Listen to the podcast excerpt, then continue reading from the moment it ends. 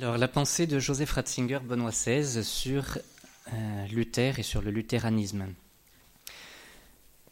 Pourquoi d'abord un enseignement traitant spécifiquement de la pensée de Joseph Ratzinger, Benoît XVI, sur Luther et le luthéranisme Bon, d'abord sans doute, euh, Père Bernard l'a bien souligné, parce que Joseph Ratzinger est un très grand théologien hein, qui occupa le poste de préfet de la Congrégation pour la doctrine de la foi pendant de nombreuses années, de 81 à 2005. Comme pape aussi, il a eu à parler de ce sujet et à dialoguer bien sûr avec les chrétiens luthériens. En plus de cela, Joseph Ratzinger est allemand, et donc il a vécu, même s'il est originaire de la Bavière, qui est plutôt catholique, il a vécu au contact de la pensée euh, issue de la Réforme en tant qu'étudiant, euh, en tant que professeur, puis en tant aussi qu'évêque de Munich-Freising. Un autre élément important, euh, peut-être même euh, la clé, sa, vie entière est tout orientée vers la question de la vérité. Vous savez qu'il avait choisi comme devise d'évêque coopérateur de la vérité, devise qu'il a tenu à garder comme euh, pasteur de l'Église universelle. Et puis Joseph Ratzinger connaît très bien la pensée de Luther.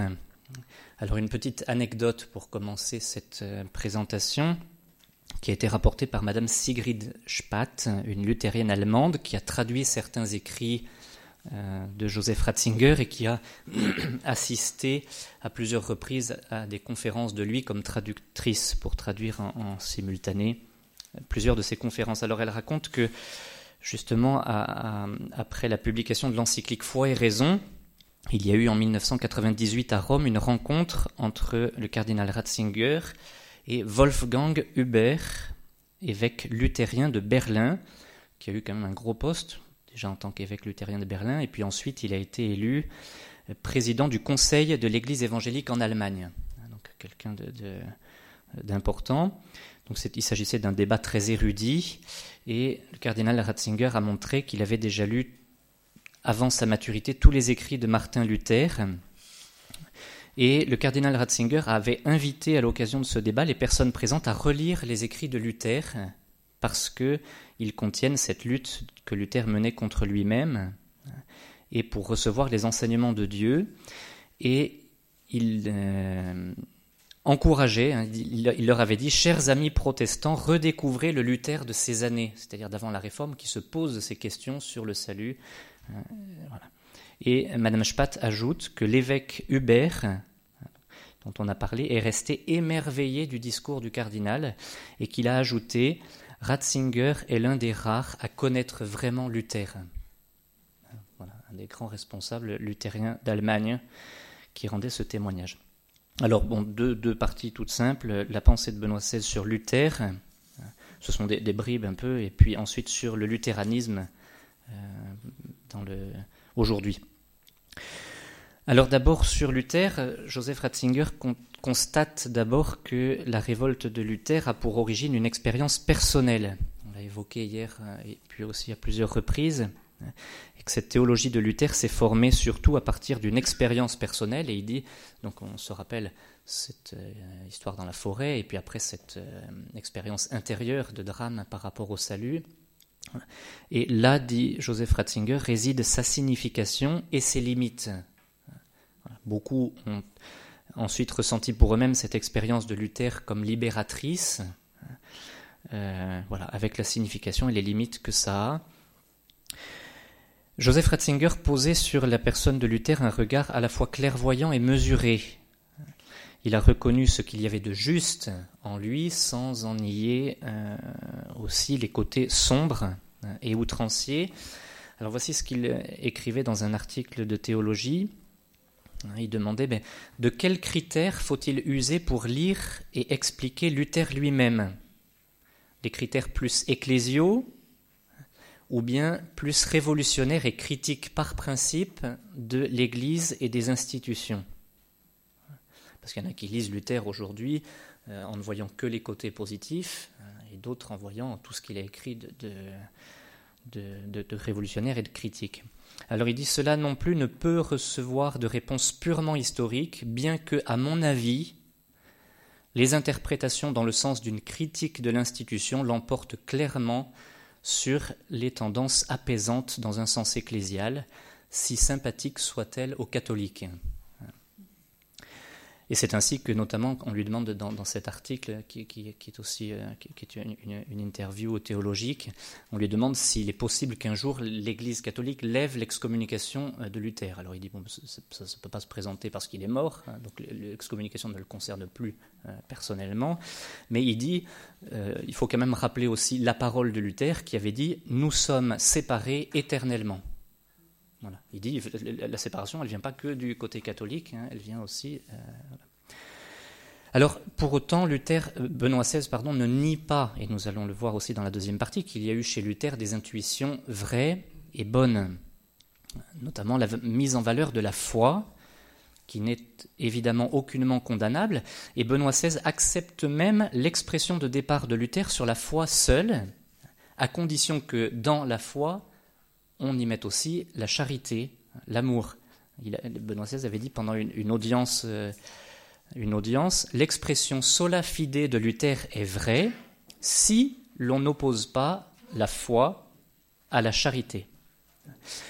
Une autre fois aussi, il répondait, au cours d'une rencontre avec le clergé de Rome, Benoît XVI répondait à une question d'un prêtre sur la question sur l'adoration eucharistique en réparation.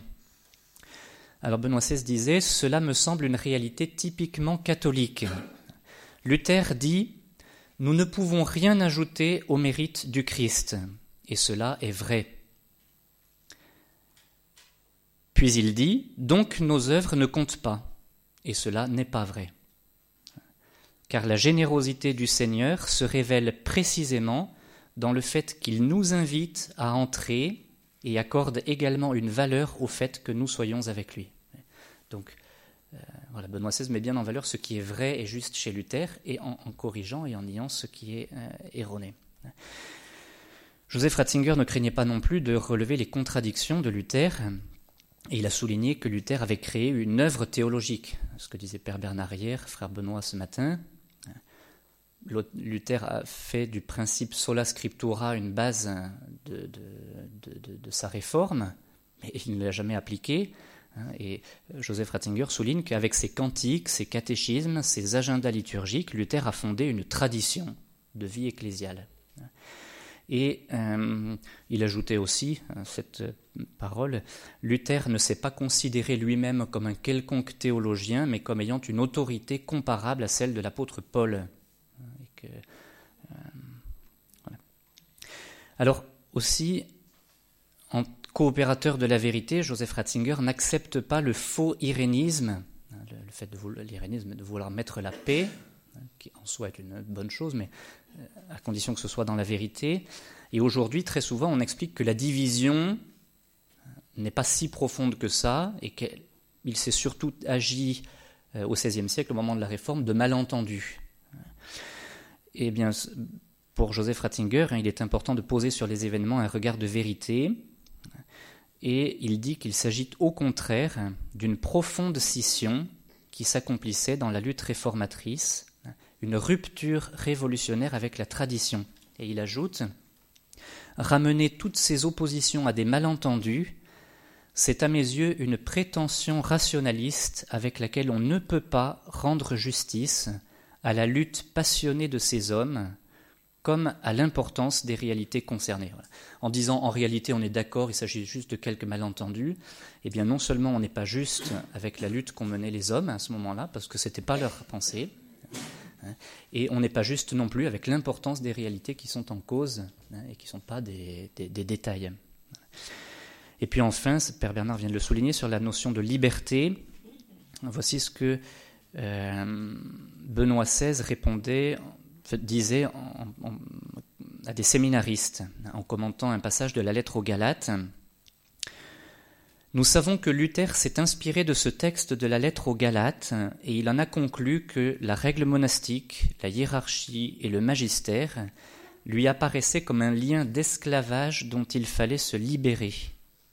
Par la suite, la période du siècle des Lumières a été totalement guidée pénétré par ce désir de liberté que l'on considérait avoir finalement atteint, mais le marxisme s'est lui aussi présenté comme la voie vers la liberté. Donc c'est très intéressant, parce que cette fausse notion de liberté, Père Bernard nous parlait hier de ses trois anniversaires, 1517, hein, et donc euh, Benoît XVI euh, trace un peu une ligne hein, avec cette fausse notion de liberté qui a imprégné la réforme, les Lumières, le marxisme ensuite.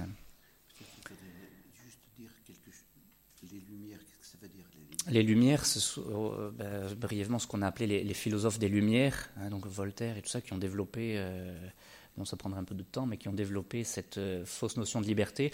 Une, la philosophie des Lumières avait été définie de manière un peu, un peu sèche, mais enfin par monseigneur Éric de Moulin-Beaufort dans une conférence qu'il avait donnée en 2012 à Lourdes. Il nous avait dit, ben, ce qui est un peu paradoxal, c'est que le principal souci des Lumières, c'était de se passer de la lumière d'en haut. Et, de, faire de la raison, euh, on parle, c'est aussi imbriqué dans le, dialogue entre la foi et la raison, de faire de la raison l'unique lumière euh, de, l'homme. Et donc la Révolution, on a introduit la, déesse raison euh, à Notre-Dame de Paris ou en, d'autres lieux. Alors deuxième partie, Benoît XVI, voyons un peu ce que Benoît XVI a pu dire du luthéranisme et comment il s'est adressé aux luthériens aujourd'hui. Et ça c'est très très beau aussi on, va s'appuyer principalement sur la visite que Benoît XVI a faite à Erfurt en 2011, là où a vécu euh, Luther pendant plusieurs années. Donc lorsque le pape Benoît XVI s'était rendu en Allemagne, il s'est rendu dans ce couvent et il y a fait euh, deux, discours. Un d'abord euh, qui était à huis clos, mais qui a été publié après, mais où il était à huis clos dans la salle du chapitre des Augustins d'Erfurt, donc en, rencontrant les luthériens. Et puis après, il, y a eu, il a tenu une petite homélie dans une célébration œcuménique qui a suivi. Et euh, alors Benoît XVI y a souligné de justes intuitions de Luther, tout en prenant des distances avec les réponses que Luther y avait apportées. Et il a en même temps exhorté les luthériens à une plus grande fidélité. Alors voilà quelques extraits, il y en a un ou deux qu'on a entendus partiellement. Quelques extraits de, de ce discours de Benoît XVI aux luthériens. Ce qui a animé Luther, c'était la question de Dieu qui fut la passion profonde et le ressort de sa vie et de son itinéraire tout entier. Comment puis-je avoir un Dieu miséricordieux? Que cette question ait été la force motrice de tout son chemin me touche toujours à nouveau profondément. Qui, en effet, se préoccupe aujourd'hui de cela, même parmi les chrétiens? Que signifie la question de Dieu dans notre vie? La plus grande partie des gens, même des chrétiens, tient aujourd'hui pour acquis que Dieu, en dernière analyse, ne s'occupe plus de nos péchés et de nos vertus. La question ne préoccupe plus. Et Benoît XVI ajoutait Eh bien non, le mal n'est pas une bagatelle. La question de la position de Dieu à mon égard, cette question brûlante de Luther, doit devenir de nouveau euh, notre question. Je pense que c'est là le premier appel que nous devrions entendre dans la rencontre avec Martin Luther. Et puis, puisqu'il s'adressait aux luthériens, et, là son, discours est quand même euh, vraiment fort, euh, il ajoutait à la fin Peut-être faut-il céder à la pression de la sécularisation, devenir moderne moyennant une édulcoration de la foi. La foi doit être repensée naturellement et surtout elle doit être vécue aujourd'hui d'une manière nouvelle. Mais ce n'est pas l'édulcoration de la foi qui aide, mais seulement le fait de la vivre entièrement dans notre aujourd'hui. Alors voilà, je vais prendre deux petits commentaires qui ont été faits de, ce discours. Le premier, qui sont très intéressants, le premier est de Massimo Introvigni, donc un sociologue italien, Voici comment il commente ce, discours de Benoît XVI. Si nous lisons les discours d'Erfurt de façon correcte, dans le contexte de l'ensemble du magistère de Benoît XVI sur Luther, nous sommes convaincus que le pape nous invite à prendre au sérieux les questions du moine d'Erfurt, mais pas à accepter ses réponses. Benoît XVI invite donc à distinguer dans la modernité et donc y compris dans la Réforme, en premier Luther, les questions en partie justes et les réponses erronées, les vrais problèmes et les fausses solutions. Et puis une deuxième interprétation du magazine La Vie, qu'on ne peut pas taxer de traditionnalisme, si vous connaissez un peu. Donc, mais très, très, intéressante, très intéressante analyse de, la vie. Voici comment la vie interprète le, propos de Benoît XVI, que par ailleurs elle n'a pas vraiment apprécié, mais, mais c'est intéressant. Les yeux dans les yeux avec les protestants, le pape a ouvert son cœur. Franco de Port, Benoît XVI a reposé la question de la fidélité du protestantisme à ses origines. Il a réouvert la question du péché et de la grâce, une question que le protestantisme luthéro-réformé semble avoir soigneusement mise dans un tiroir, un peu ce qu'on évoquait hier en parlant de la morale, alors qu'elle fut au démarrage de la réforme et qu'elle en constitua l'ADN jusqu'à l'émergence de la théologie libérale allemande au cours du XIXe siècle. L'article poursuit ensuite euh, sur le fait que cette interpellation de Benoît XVI à ses frères protestants de retrouver leurs racines s'inscrit aussi dans une nouvelle manière de faire de l'œcuménisme. En décodant le pape, on peut affirmer qu'il estime que la démarche œcuménique serait plus facile si les protestants étaient vraiment luthériens et, revenait à cette question du péché, de la grâce, qui, aujourd'hui a un peu disparu. Et l'article se réfère aussi, on y reviendra dans notre conclusion, un théologien luthérien, euh, Dietrich Bonhoeffer, qui regrettait profondément qu'on promeuve une grâce à bon marché, comme, il, en a forgé un peu l'expression, Hein, où on croit que Dieu est si bon qu'il sauverait tous les hommes, quelle que soit leur faute, et sans qu'ils aient besoin de se convertir. Et puis, dernier, dernier petit commentaire du journal La Vie, hein, en commentant l'expression de Benoît XVI, ce n'est pas l'édulcoration de la foi qui aide. Et c'est courageux Benoît XVI de dire ça dans une réunion à huis clos avec des luthériens, hein, parce qu'évidemment, euh, il n'allait pas dans le sens du poil. Ici, dit le journal La Vie, le pape touche le talon d'Achille du protestantisme moderne qui cherche à s'adapter au monde. Il y a un an, en Angleterre, c'était l'année auparavant, en 2010, le pape avait appelé les anglicans à ne pas céder à l'inclusivisme, l'idéologie qui consiste à s'assurer que toutes les opinions et options sociétales soient bénies par les chrétiens. Et très intéressant, le journal de la Vie rapporte les paroles que Benoît XVI avait adressées. Alors là encore, un grand courage de Benoît XVI. Il était allé euh, rendre une visite fraternelle au primat de la communion anglicane, Rowan Williams, hein, au cours de, sa visite en Angleterre. Et au cours de cette visite fraternelle, il avait fait un petit discours. Et voici entre autres ce qu'il avait dit. Nous reconnaissons que l'Église est appelée à être inclusive mais pourtant jamais au détriment de la vérité chrétienne. Là est le dilemme devant lequel se trouvent tous ceux qui s'engagent authentiquement sur le chemin de l'œcuménisme. Là aussi des paroles très fortes à l'Église anglicane qui précisément était en train de tout, accepter. Alors comme on le voit, les Benoît XVI dans ses relations avec le luthéranisme et comme dans ses relations avec les autres confessions chrétiennes et autres religions aussi, est profondément ouvert au dialogue. Il sait voir ce qui euh, nous unit. Il sait en rendre grâce, mais aussi il regarde avec réalisme les difficultés hein, qui ne peuvent pas être surmontées si elles sont niées. On ne peut pas surmonter des difficultés si on, les nie. Et dans la célébration œcuménique qui a, suivi son, discours au, luthérien d'Erfurt, hein, eh bien, il a eu le courage de dire aussi à ceux qui disent, qui parlent de la foi seule, leur rappeler une foi auto-construite et privée de valeur. La foi n'est pas quelque chose que nous concoctons et déterminons, elle est le fondement sur lequel nous vivons.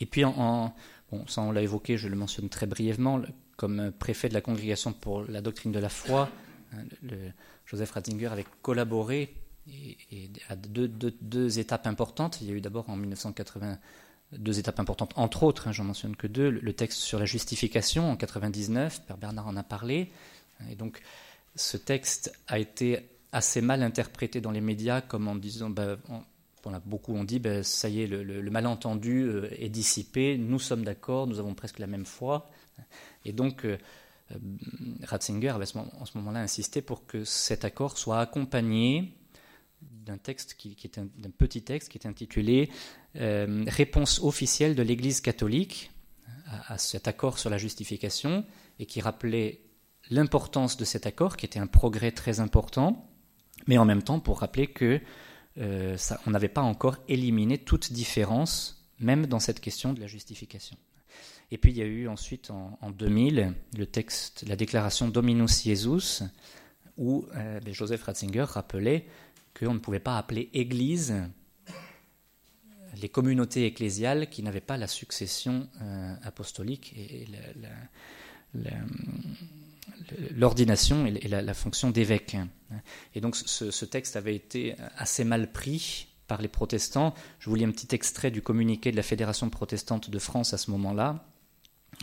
C'est avec une surprise attristée que nous avons pris connaissance du texte du cardinal Joseph Ratzinger, qui tient à préciser que les églises nées de la Réforme au XVIe siècle ne sont pas des églises au sens propre du mot.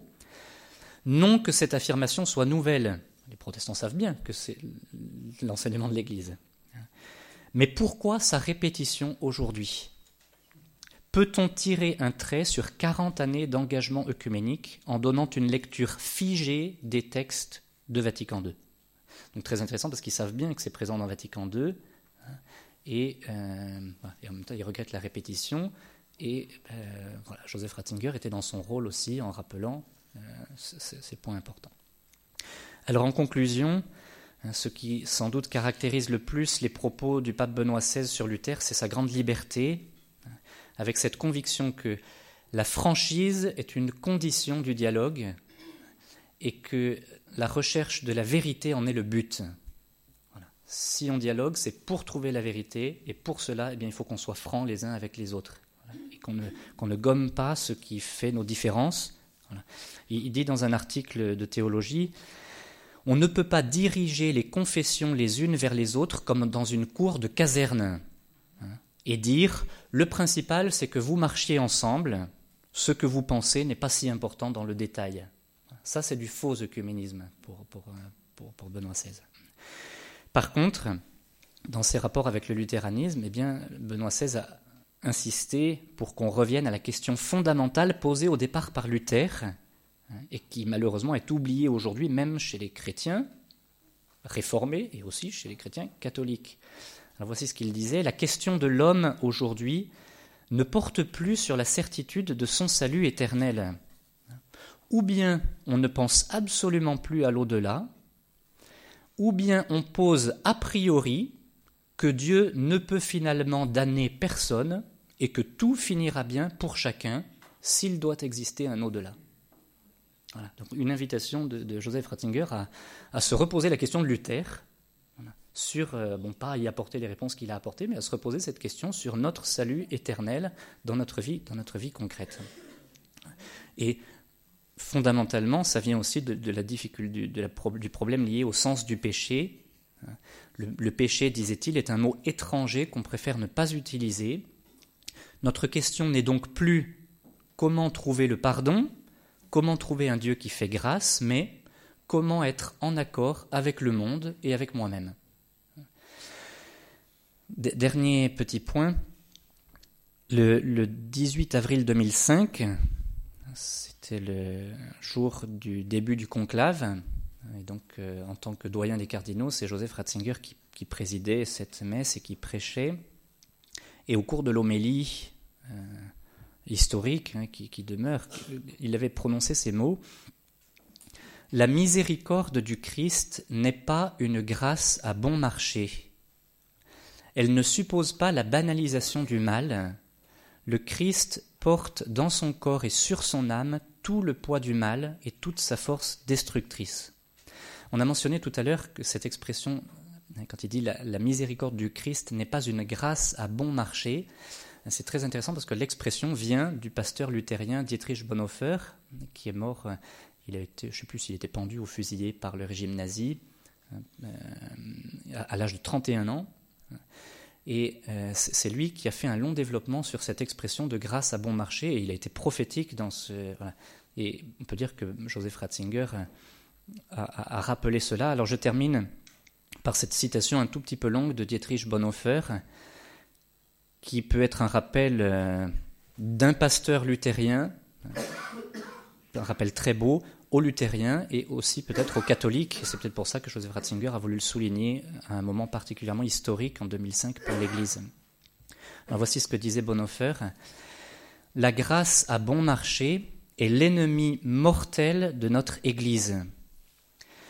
La grâce à bon marché, c'est la grâce considérée comme une marchandise à liquider, le pardon au rabais, la consolation au rabais, le sacrement au rabais, la grâce qui ne coûte rien. La grâce à bon marché, c'est la prédication du pardon sans repentance. C'est le baptême sans discipline d'Église. C'est la sainte scène sans confession des péchés. C'est quelque chose d'entendre ça d'un pasteur luthérien. Hein c'est l'absolution sans confession personnelle. La grâce à bon marché, c'est la grâce que n'accompagne pas l'obéissance, la grâce sans la croix, la grâce abstraction faite de Jésus-Christ vivant et incarné. La grâce qui coûte, au contraire, c'est l'évangile qu'il faut toujours chercher à nouveau. Cette grâce coûte parce qu'elle appelle à l'obéissance. Elle coûte parce qu'elle condamne les péchés. Elle est grâce parce qu'elle justifie le pécheur. La grâce coûte cher d'abord parce qu'elle a coûté cher à Dieu, parce qu'elle a coûté à Dieu la vie de son Fils, parce que ce qui coûte cher à Dieu ne peut pas être bon marché pour nous.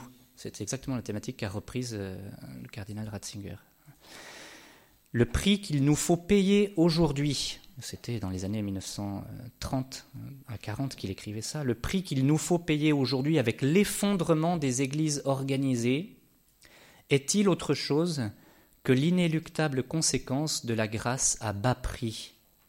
On a annoncé l'Évangile, on a distribué les sacrements à vil prix, on a baptisé, confirmé, absous tout un peuple sans poser ni question ni condition par charité humaine. On a déversé des flots inépuisables de grâce, mais l'appel à l'obéissance à Jésus se fit rarement entendre. Et il terminait ainsi Bienheureux ceux pour qui obéir à Jésus-Christ n'est rien d'autre que vivre de la grâce, et pour qui la grâce n'est rien d'autre que l'obéissance.